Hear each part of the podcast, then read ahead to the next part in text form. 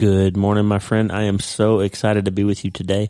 It's the first day of a new series that was really Lisa's idea. Lisa, Lisa had this wonderful idea. We were talking one time about all the amazing guests that we've been able to have on the podcast. God has been so good to give us just access to these incredible people. You've heard from famous writers and pastors and, and NFL players and fighter pilots and just, just the coolest folks out there with great stories who have brought us lots of inspiring content. And Lisa said, you know what? There's a lot of people that have incredible stories about hope, um, who aren't famous people. They're just everyday folks like you and me that, that have great stories. And you should go find some of those folks and get them on the podcast too. And so we, we came up with this idea that Lisa called Everyday Hope. And today is the first edition of Everyday Hope. We've got two guests with us on the show today that have a, a tragic story. Their son afflicted by glioblastoma, um, and what they did in the aftermath of losing their son, and how they found their way back again. And and it's a raw uh, emotional and honest conversation that we have with Dale and Jo Margritz. They're incredible folks, and we love them very much. And you're going to as well. Um, the salt of the earth. Uh, they built the house that we live in with their bare hands. And Dale designed and built this house, and and uh, the place we now call home uh, came from their labor and their vision. And we're so grateful every day. I think about Dale Margritz and Jo Margritz as I walk around this incredible Moon River Ranch that we live on, and um, all the things that they went through uh, on this ground that we now call home. And uh, just, it's a wonderful conversation. It's going to bring you some inspiration and some everyday hope to help you change your mind and change your life starting today. Hey, are you ready to change your life? If the answer is yes, there's only one rule. You have to change your mind first. And my friend, there's a place where the neuroscience of how your mind works smashes together with faith and everything starts to make sense. That place is called self brain surgery. You can learn it and it will help you become healthier, feel better, and be happier. And the good news is you can start today. Thanks, Lisa. Hey, so glad to have you listening today. I'm Dr. Lee Warren, and I live in Nebraska in the United States of America with my incredible wife, Lisa, my father in law, Tata, and the super pups, Harvey and Lewis. I'm a neurosurgeon and an author, and I'm here to help you harness neuroscience, the power of your brain, faith, the power of your spirit, and good old common sense to help you lead a healthier, better, happier life. Listen, friend, you can't change your life until you change your mind, and I'm here to help you learn the art of self brain surgery to get it done. If you like the show, please subscribe so you never miss an episode and tell your friends about it. If you tell two or three friends this podcast was helpful to you, imagine how much good we can all do around the world together. I'm Dr. Lee Warren and I'm here to help you change your mind so you can change your life. Let's get after it. Well, friend, we're back. I'm so excited to be sitting here looking out the window at the river with my favorite person, Lisa Warren's here with us on the podcast. Hi, Lisa. Hey, Lee. You sound so excited to be with me. no, I am. No, we've all been sick, and so I'm still struggling with coughing, but I mm, feel a lot better. Well, I know this is not going to be video podcast, but you look beautiful today. Well, thank you. And it's a beautiful day, and I'm even more excited because you had a good idea to have some episodes of the podcast about hope leading up to the release of the book. And I had intended to reach out to all the people who endorsed the book, and we did, and many of them are going to be on the show in these little shorter podcasts called Hope Hope Talks, but you had a good idea. What was your idea? That I think that people that listen to the podcast, yes, you can be inspired by New York Times bestsellers or famous people, and you have a lot of those people that are your endorsers. But what resonates with me as an individual is real people and their real stories. And I thought, what about everyday hope? Like, real people and what hope looks like to you every day because it's a choice. We have a choice to become hopeful and to live it out every day. Does it work every day? No, but we keep trying, right? Yep, that's right. And of all the different kinds of people in the world who need to be hopeful souls, what occupation do you think really would require pretty much the most hope? Well, I thought about that and living on this beautiful place and looking at our friends that farm the place that we're on and across the way at Phyllis's, it's like you've got to be a pretty hopeful person, a little bit crazy too, I might add, but very hopeful to be a farmer. Yeah. Because you're going to take a little seed and you're going to put it in the ground And then we live in crazy weather, Nebraska, with the wind and like violent storms and droughts, droughts and- and yeah. you know so there's sometimes that that might be just the most horrible idea and everything fails and you don't have a good crop and it looks like everything's going to be doom and gloom and guess what the farmer does he does it all again the next year That's right. so that's a hopeful person to me and the right. first person i thought of was dale Margritz and Jo his wife because they're they're like us. They're an indomitable couple and they are 100% a team. It is not an individual effort. When he was farming, she was farming. She might not have been on the tractor or the plow or all the farm things that I still don't know anything about, but she was 100% his teammate. That's right. And not only do we know them in that realm, we also know them as the people that gifted this beautiful place to us. And we're, I can't explain it.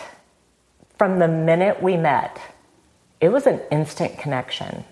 And we have so much in common, and we have so many things that melded us and made us not just random people that came together for a real estate transaction, but for people now that are family, that care about each other, and you even dedicated the book to them. I did the new book. Well, you know, Dale and Jo are a couple of pretty accomplished people, and they're busy. They live in Florida. They've got a boat. They're doing all kinds of things. What do you think the odds are that they would be on the podcast with us? I think it would be a stretch, but I think miracles do happen every day, and Well, I'm very hopeful because right here in the living room of Moon River Ranch, in the house that they built with their own hands, Yes. we've got Dale and Jo Margritz sitting here right here. Welcome to the show. We're happy to be here. Very Welcome to your to be here. home yeah. that you built. Yes, we did. We did. It was a. Well, I'll tell you when this all happened. When we moved out this way, uh, talked to a realtor, and he said, or I told him, you know, if you ever have a place to come up for sale along the river, let me know. You know, and years went by, and one day he called, and he said, "Hey, one time you said if there's a place up along the river, you know, let let me know, you know. And I says, I got a place along the river. Are you interested in it? And I said, Well, that's been a while back. Yeah, I could be. And he says, Well, if you think you might be interested, could you look at it, you know? And could you look at it right away? And I said, Well, yeah, I probably can, you know. And he says, And if you come and look at it and you like it, uh, could you make an offer on it right away, you know? And I said, well, well, I suppose I could, you know. And then he said, and if you come and look at it and like it and make an offer on it, can you make it non-contingent on any loans? And I said, what the heck is going on here? You know.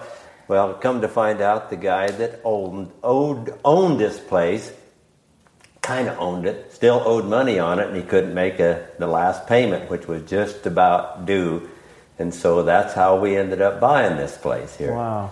on the river. So, yep, yep. And Wow. it was uh, there was a little shack over here just uh, west of the shop, uh, worker shack, where because they used to raise beets up here, and that's all there was here at the time, you know. So, Wow. so yeah, we built this all up, and and uh, I'll just kind of quick go back.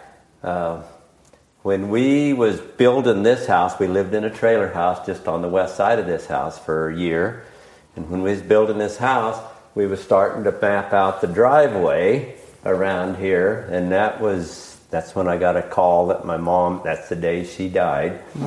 But uh, we was marking this out, and we go, "Hey, remember back two years after we was married is when I had my skull fractured, and after I was out, they didn't think I was going to live, but after three days, they sat there day and night, the doctors and the family asking, you know, what's your name, you know, how old are you, what, you know, all this kind of stuff, where do you live?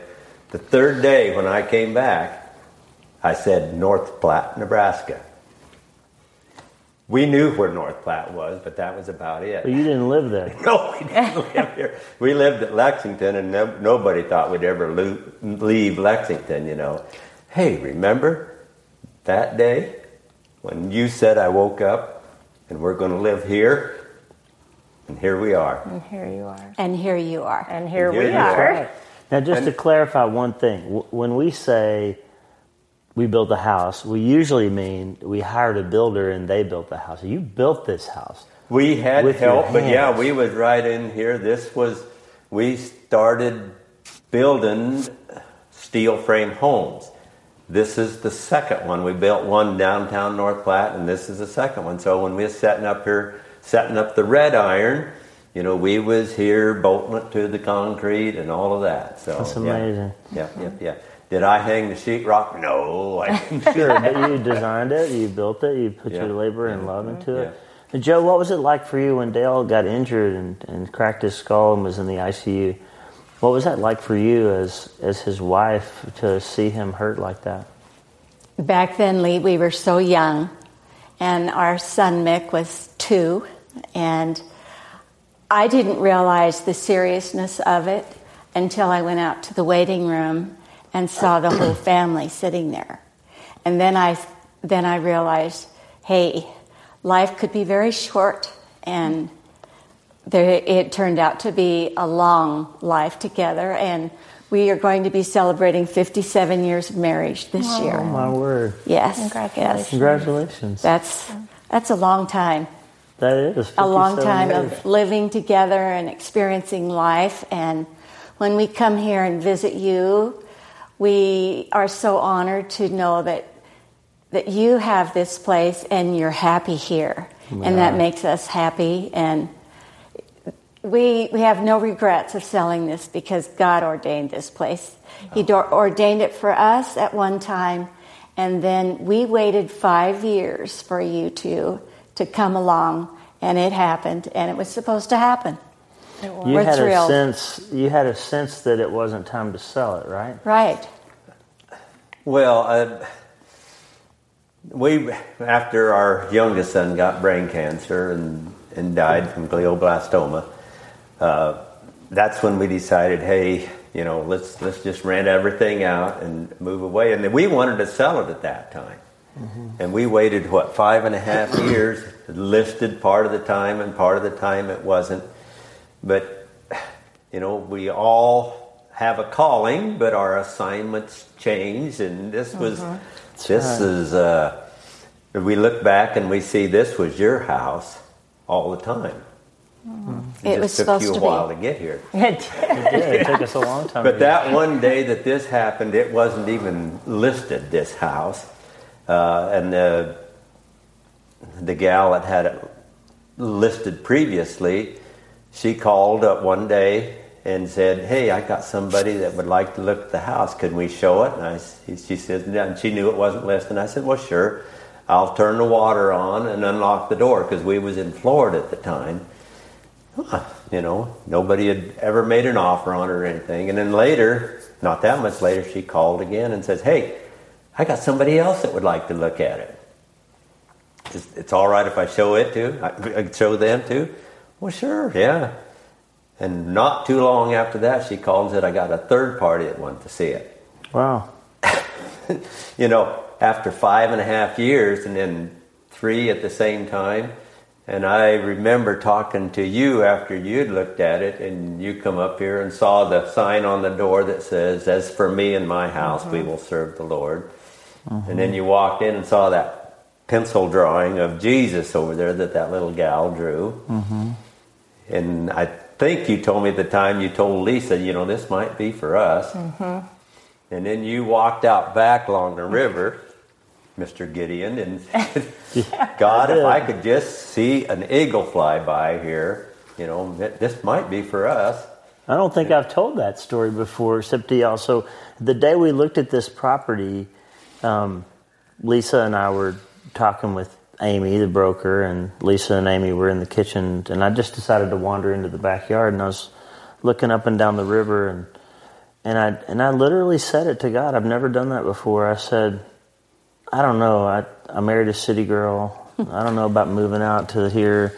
I don't know if, how this North Platte thing's going to work out, but we feel called here. And I said, I need some kind of sign, Lord. Like, if this is our place, like, send a bald eagle down the river. I was just joke, like almost joking with myself because I'm not charismatic enough to think that hmm. God does that sort of thing. And I turned around and I'm, I kid you not, there was a bald eagle flying about eye level straight up the river, and he flew right over the top of my head and over the top of this house.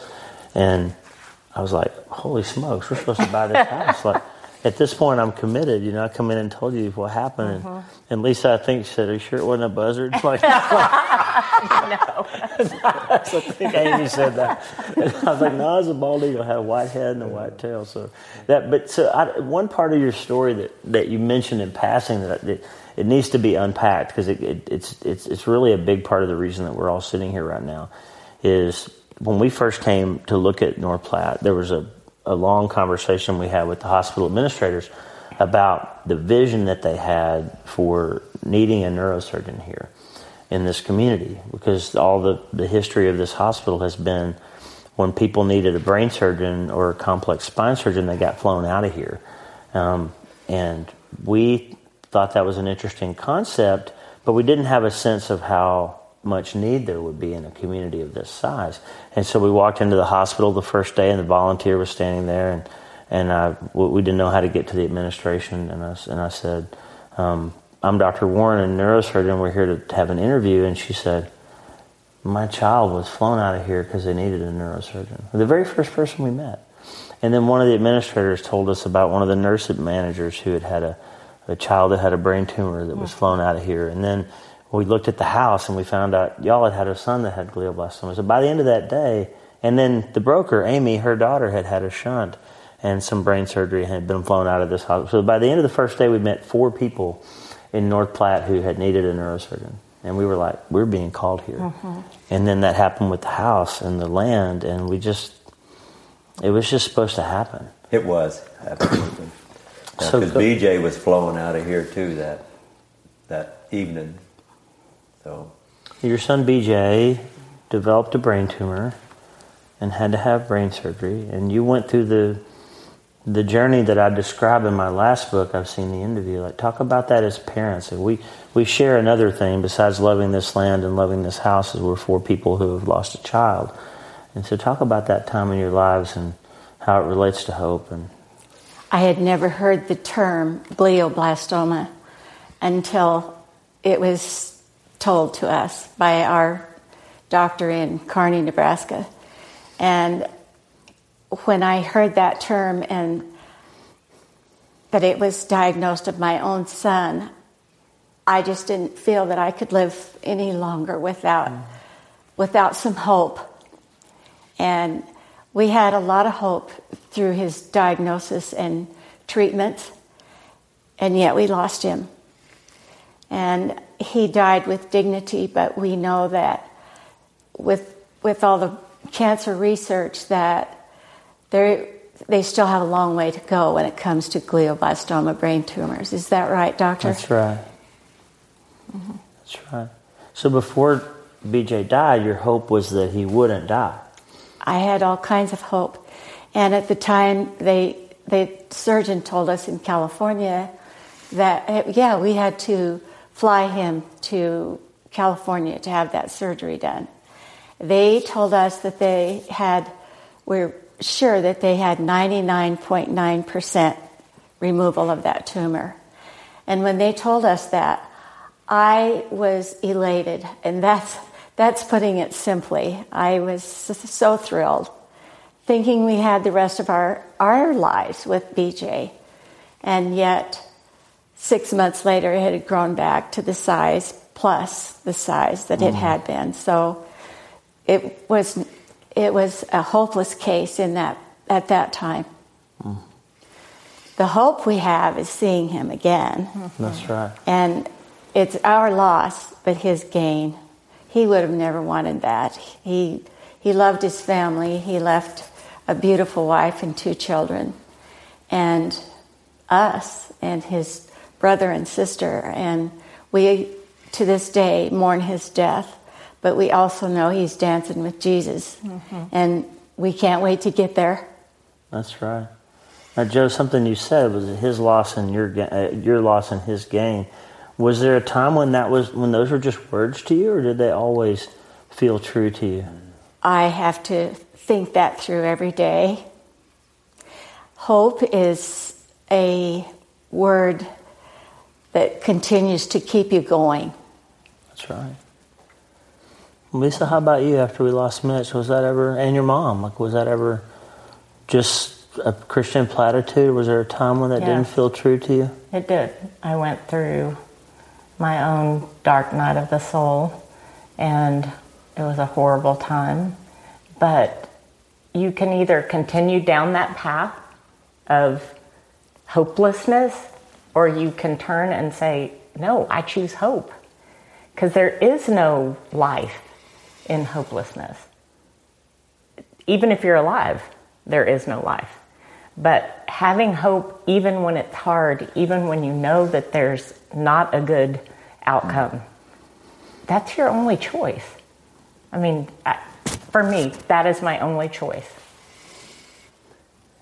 I think we all have hope. Some there's different levels of hope. Uh, we have, and we use the term hope in Jesus, which to me is a guarantee. If you're a Christian, it's not a hope; it's an assurance. You know, uh, my hope is built on nothing. Well, somebody ought to write a song like that. Yeah. You know? but it's a, it's an assurance. You know, and you could say, "Blessed assurance, Jesus." Yeah. Somebody needs to write some songs on this right. stuff. Preach. So that is one end of it. At the other end is clear down here. It's still a little hope, but we used to buy once in a while um, lottery tickets for Christmas to put in the stockings.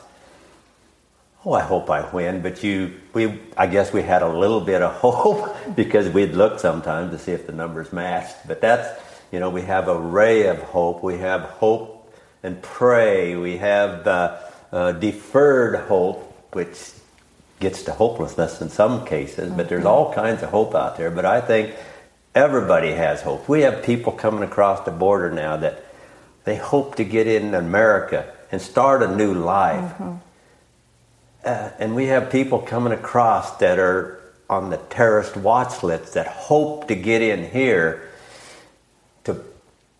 kill people, to blow up people. But and that's not a good hope. But I think everybody has some sort of hope in them. You, you couldn't exist if you didn't have Right. hope. And That's right. when BJ was in such bad shape, we did. We had the pastors come up and anoint him, and pastor and, and the elders anoint him with oil and pray over him. We had hope all the time, and it clear through this when we took him to, to San Francisco, like Jo said. That, that at the time they told us that was the first time we had to go there because they had this whatever they did that he injected in him somehow or he took a pill or something and they described it as it would show up like a uh, black light on the tumor and they could cut around there and they did like Jo said they said we feel we got 100% of this but we can only call it 99% we had real hope but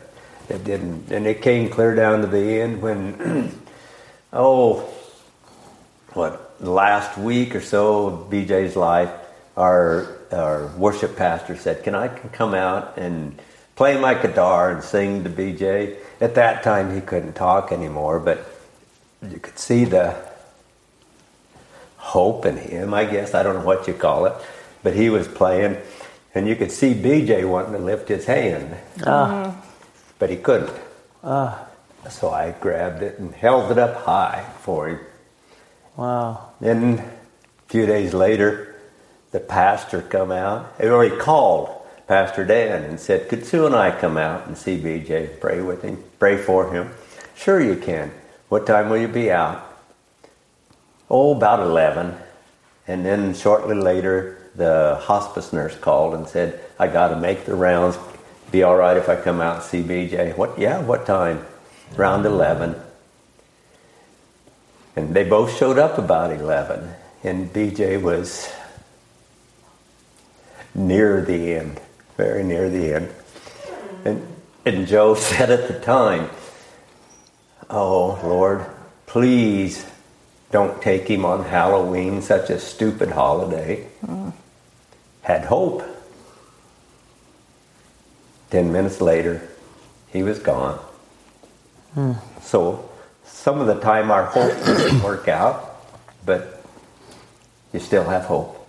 And it was, you asked Jo about, you know, struggling with this every day. And yeah, you do see that, you know, at the time, it made me so mad. Like at that movie, Steel Magnolias, where the gal, I just want to hit somebody. And I did. I hit the chairs, I hit everything. But you see later that, you know, we know where he is without a doubt. That's right. So That's right. there's there's the our hope is built on nothing less mm-hmm. than Jesus' blood and Righteousness. yeah. So All right. Paul said, if, if it's only for in this life that we have hope, uh-huh. then we are above all people most to be pitied. yes. And I think that gets to what you're talking about is we all say we hope for things and often that just means we wish for things that we just we're just crossing our fingers and counting our lucky stars and hoping that things go the way we want them to. And I think the the 10 year how long ago was it that BJ passed? Be nine years this fall. Okay, so Mitch has died a year before that, to 2013. And for us, the, the decade long graduate school of suffering that we've been in, as I call it, has taught me the difference between that, that wishful hope that the circumstances go the way you want them to and the, the true, real hope that the things that we believe God has promised us are actually true. And there's this there's this verse it's um, romans 4.18 i believe. I'll look it up and make sure it's in the show notes correctly. But story about paul's referencing a story about abraham when god promised him that they were going to have a child and that the child would become the father of all the nations and the messiah would come through the child and all that but there was a problem that abraham and sarah were 99 years old and those kind of people don't have babies right it's it's impossible. So there, here's a promise that God made that's not possible. And Paul says, against all hope, Abraham in hope believed. So even when the situation seemed impossible, he just believed in hope. He believed that God was big enough to do the things that he said he did. And I think that's the difference between faith and hope. If, if people ask me sometimes, what's the definition of faith? And I said, it's the belief that God can do the things that he says he can do. And hope is the, the belief that he will do those things for you when you need him to.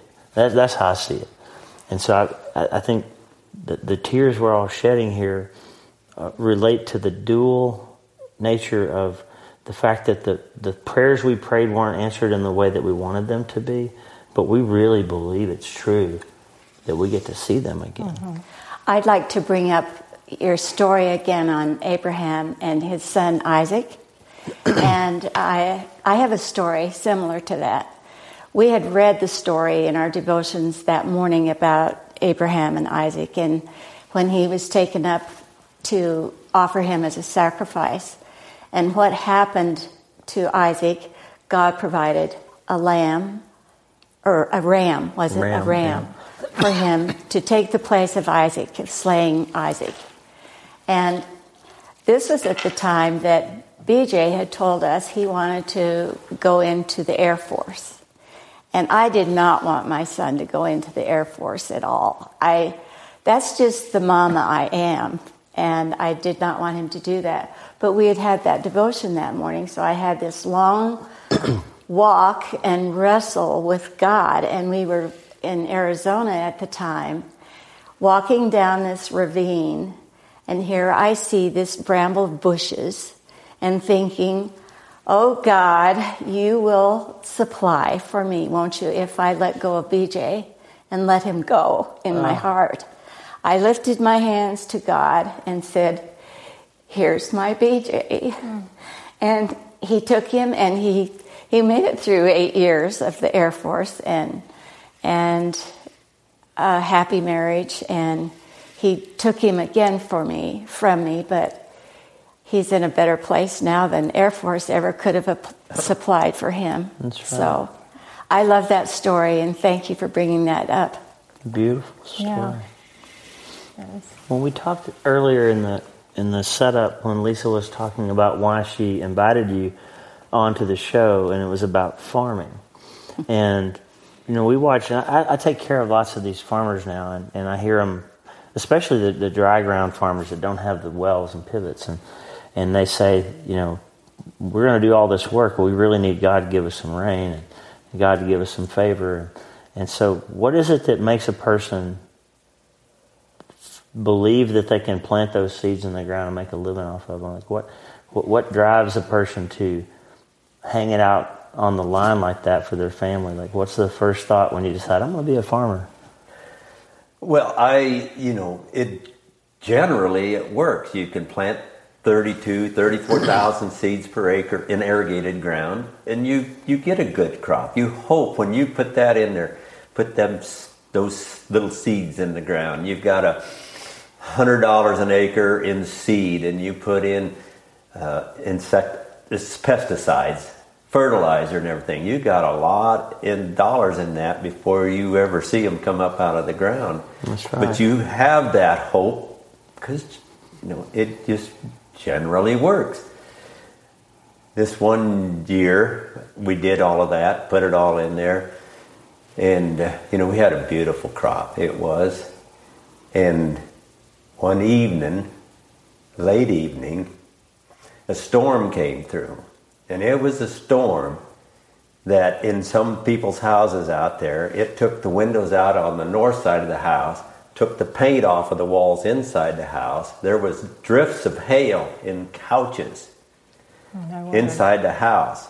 We had a friend there that he took pictures of it, and this was in a low area where it kind of washed in the hail, but the hail was eight foot deep.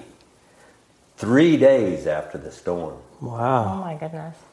I know right outside of our house, there on a barbed wire fence out south of Sutherland, there was a bird there that was still clinched to the wires, hanging upside down with no feathers, you know, and it it just put all the grass in dormancy. It just froze it down. We had nothing left. This was the first year that we got BJ tried to start it in farming, and he had the farthest south pivot out there.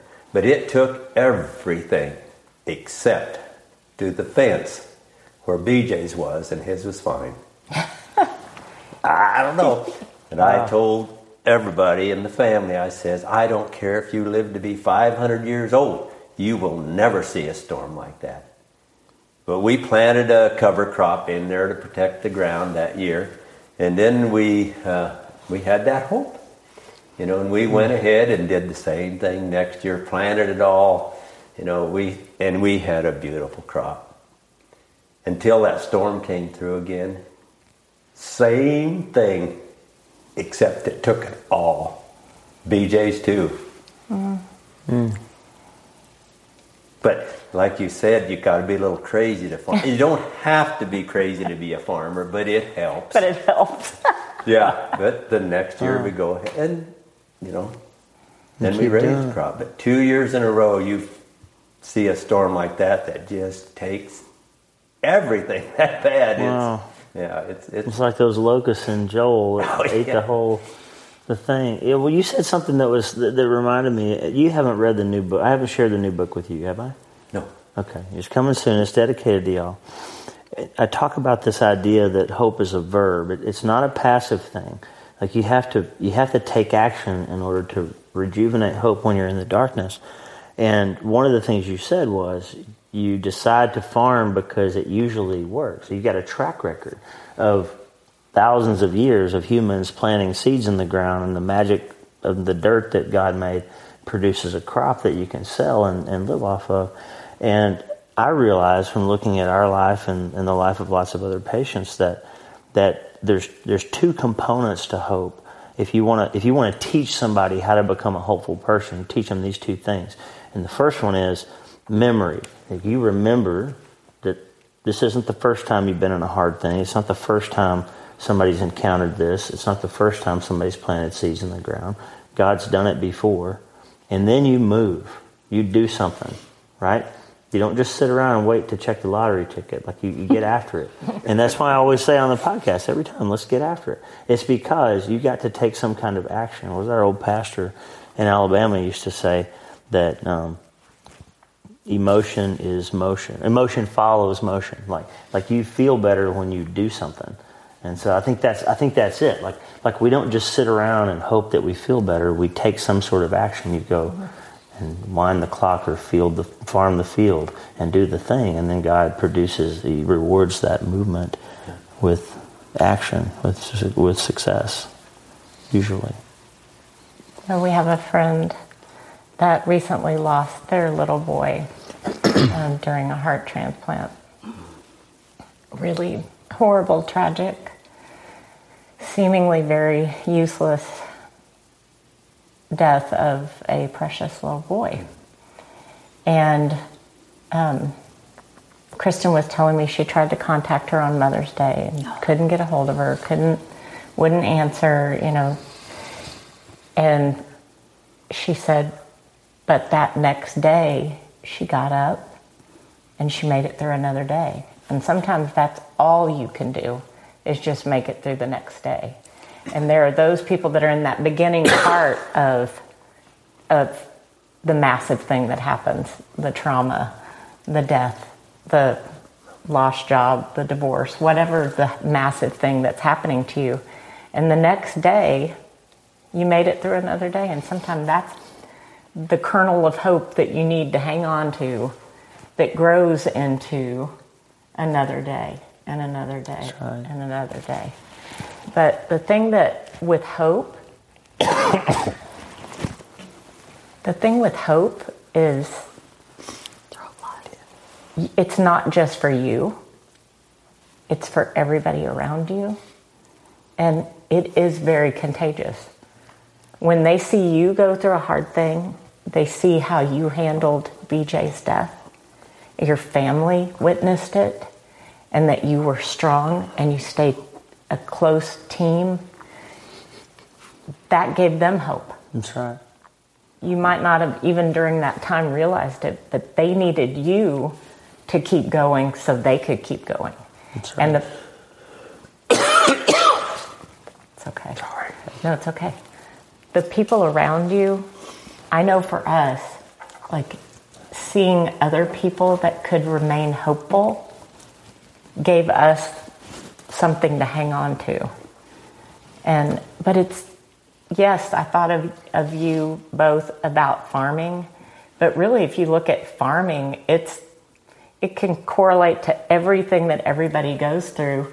Every occupation has hard things. Right. Every life has hard things. Every relationship has hard things. And yet we just keep doing it. You That's just right. don't give up. That's right. Friend, if you're listening out there and you're hurting, you're going through something hard, there's a verse, and I'll have to, I'll have to look up the reference because it's blanking on me right now, but the psalmist said, Those who plant in times of sorrow will reap a harvest of joy. Mm. And what that means is that when you're hurting, you still keep moving, you still keep obeying, and you still keep hoping, and you still keep doing the things that you need to do. And someday down the road, all of a sudden, you realize that you made it through that hard time. And if you hadn't kept going, you wouldn't be able to do what you need to do now. And for us, a good example of that was our, we had a private practice, and I wasn't an employee of the hospital. Like I only got paid if I was working, and we had ten employees, and we had bills to pay and kids in school. And after a few weeks after Mitch died, we came to the reality that we had to go back to work. Like, like we were going to lose our business if we didn't go back to work. And there were months of planting and sorrow, planting seeds in sorrow, of doing that work because we had to, not because we were ready. we had to. But then a couple of years later, we dawned, it dawned on us the Lord was so faithful. We never missed payroll.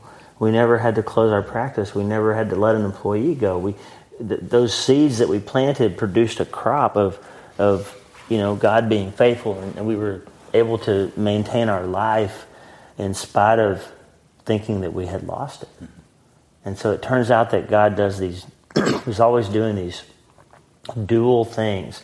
He's always taking us through these really hard times, and He's always turning us into what Isaiah called that refined product that comes out of the furnace of suffering. And I don't know if you've seen it yet, but I dedicated the book to you, and I said, Dale and Jo Margritz were friends who became family in the furnace of suffering. And that's who you are to us. We feel like you, we're really part of your family. We You really are. do. You are. We- oh, And coming to your home is just a home away from home with family. And you built it. You know where all We the love nails both of you very much. We love you too. And yes, we've lost our, our sons that we love dearly, but look how they've multiplied. Your family has multiplied since Mitch's death, and, and we have too. And we're grateful for every single person that God has graced us with. Amen. You two are two of them. So, Jo, I have a question for you. The final question for the podcast. Was it as scary to be on the podcast as you thought it was going to be? I guess not. You made me feel very comfortable. You did it, right? Lisa, this was a great idea. And Dale and Jo, it's such an honor to be sitting here in your house that you built and you mm-hmm. sold to us and to be talking about the things that really matter. And I think there's a pretty good chance that BJ and Mitch are looking down as part of that great mm-hmm. cloud of witnesses and they're, and they're glad that we're together. And I love it. and we do too. Yeah, we know they're there. So, Yep. yep. We have no idea what it's like. I can only. Somebody ought to write a song like that. I can only imagine. I can only imagine. I have to say though, we've been talking about my book, and I just want to put a plug out there for your book, Dale. Dale has has written a book. He gave me a copy of it, and it's called "Everything I Learned About Farming," and um, it's blank. it has no pages. It's it's a journal. it has And- pages but no words. no words. And I, I called Dale and I said, it took me three days to read your book. I thought you was pretty smart, but you know, some dirty old hairy-legged farmers around here That's read right. it in just a couple minutes. You know, right. it took you days. That's right. Now you know exactly what Dale knows. That's right. I do. Dale and Jo came down to Bonita Springs when I spoke at the First Presbyterian Church in February of last year. And y'all are coming again in, in November. We're going to be back. Uh, so, friends in Florida will be looking forward to seeing you again down there. And um, thank you. Harvey's crying at the window. He's sad too, but I hope. And we sure want you when you're down there to come up and see us. Yes, just a we're little ways going north to. of you. We will. As long as the uh, snow apocalypse or the ice apocalypse that happened in San Diego. Yeah, Antonio. that's the right. last time. Last time we had the crazy storm. Well, thank you for your time. We love you very much, and just wanted to take a chance to share your story with the listeners out there, and and um, we're just very grateful for you. We love you. We love both. you too. Thanks for having us. Thank That you. That was a great talk with two of our very favorite people. We are so grateful that God brought the Margritz into our lives, um, not only because they built this incredible place that we now get to live in and call our own, but because we became friends. And uh, I dedicated the new book uh, to them. And I said they were friends who became family in the furnace of suffering. They've been through it. Uh, they lost a son to the ravages of glioblastoma, and they're two of the most incredible, faithful, hopeful people. And that's what we want to do with Everyday Hope. We want to bring you conversations with folks who have been in it, like you probably are or have been, um, and hopefully won't be. But we know the massive thing is always out there.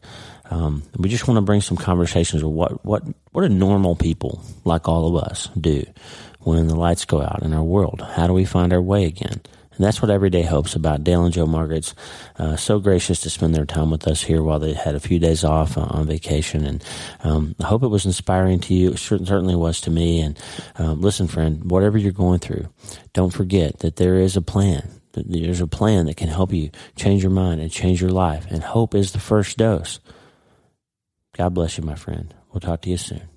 Hey, thanks for listening. Please subscribe to the show so you automatically get every episode. And if you like the show, you'll love my weekly letter. Check out my writing at drleewarren.substack.com, drleewarren.substack.com. Get the free newsletter every week for my best prescriptions for becoming healthier, feeling better, and being happier through the power of faith and neuroscience smashing together via self-brain surgery. dr. lee drleewarren.substack.com. And if you need prayer, go to the prayer wall at wleewarrenmd.com slash prayer. The theme music for the show is Make Us One by Tommy Walker, graciously provided for free by the great folks over at TommyWalkerMinistries.org.